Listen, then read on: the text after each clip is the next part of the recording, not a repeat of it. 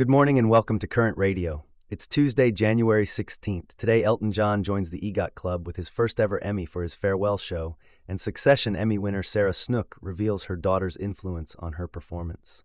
Plus, Jeremy Renner celebrates a year since his near fatal snowplow accident, and Vivek Ramaswamy drops out of the 2024 presidential race following the Iowa caucuses. All this coverage and more up next. Welcome to Current Radio's People Station. Please enjoy today's selection of news.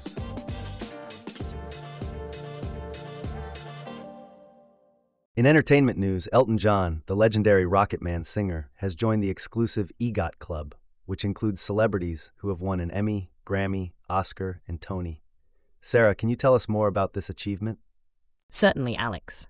Elton John won an Emmy Award for Outstanding Live Variety Special for Elton John Live Farewell from Dodgers Stadium.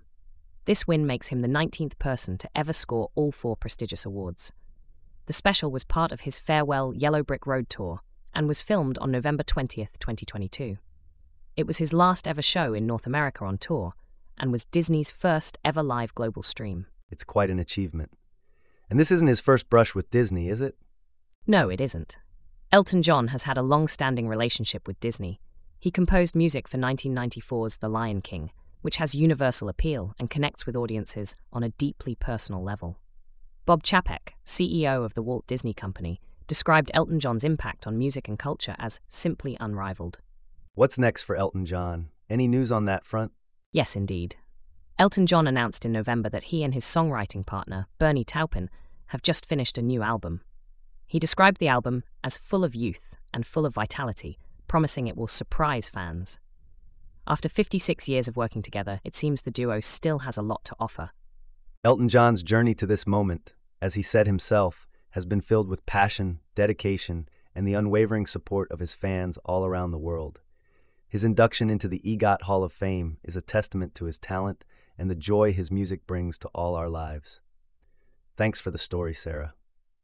Now let's talk about another Emmy winner, Sarah Snook, known for her role in the hit series Succession, who has credited her recent performance to her daughter.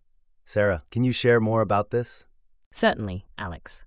Sarah Snook, who played Siobhan Shiv Roy in Succession, won the award for Outstanding Lead Actress in a Drama Series at the 2023 Emmy Awards.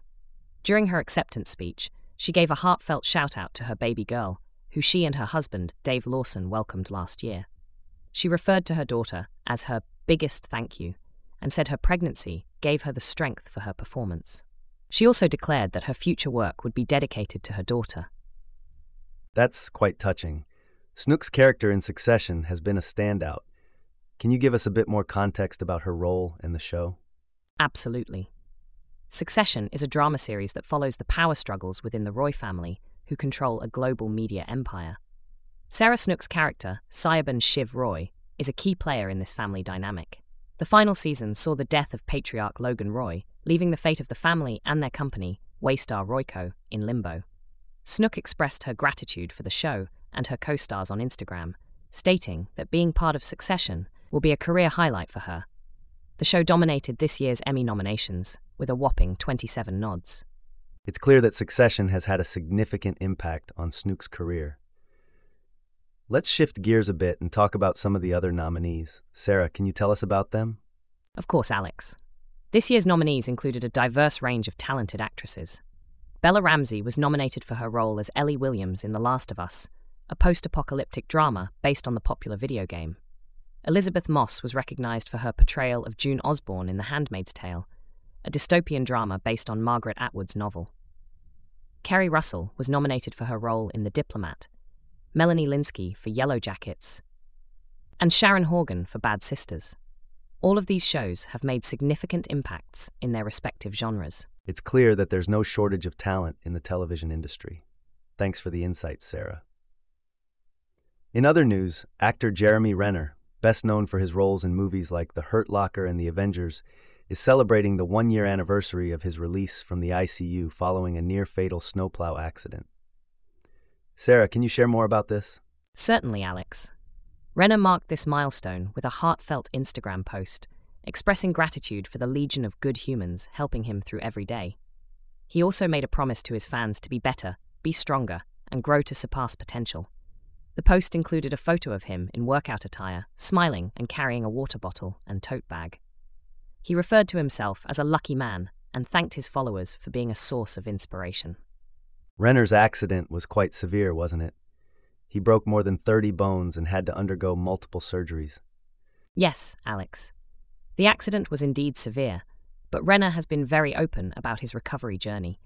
He has shared milestones with his fans, such as getting back into the driver's seat of his snowplow and regaining his physical strength.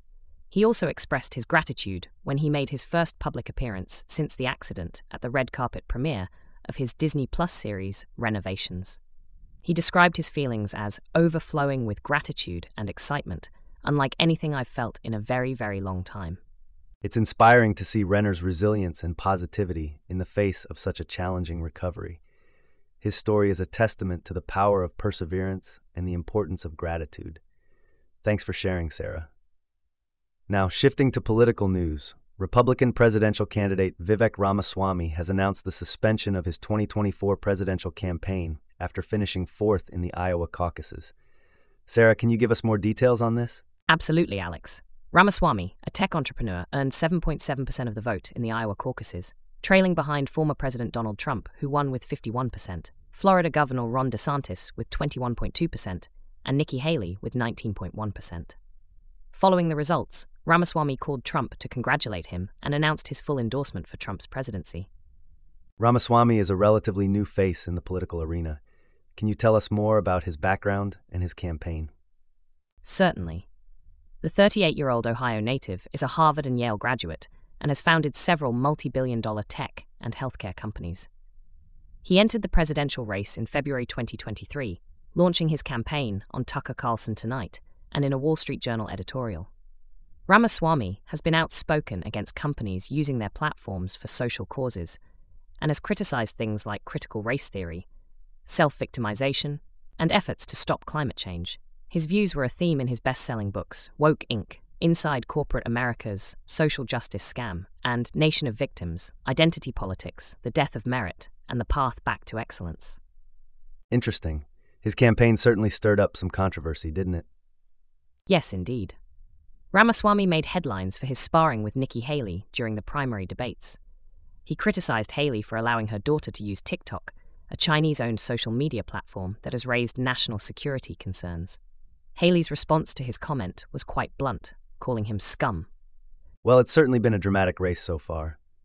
Thanks for the update, Sarah. And with that, we wrap up our stories for today.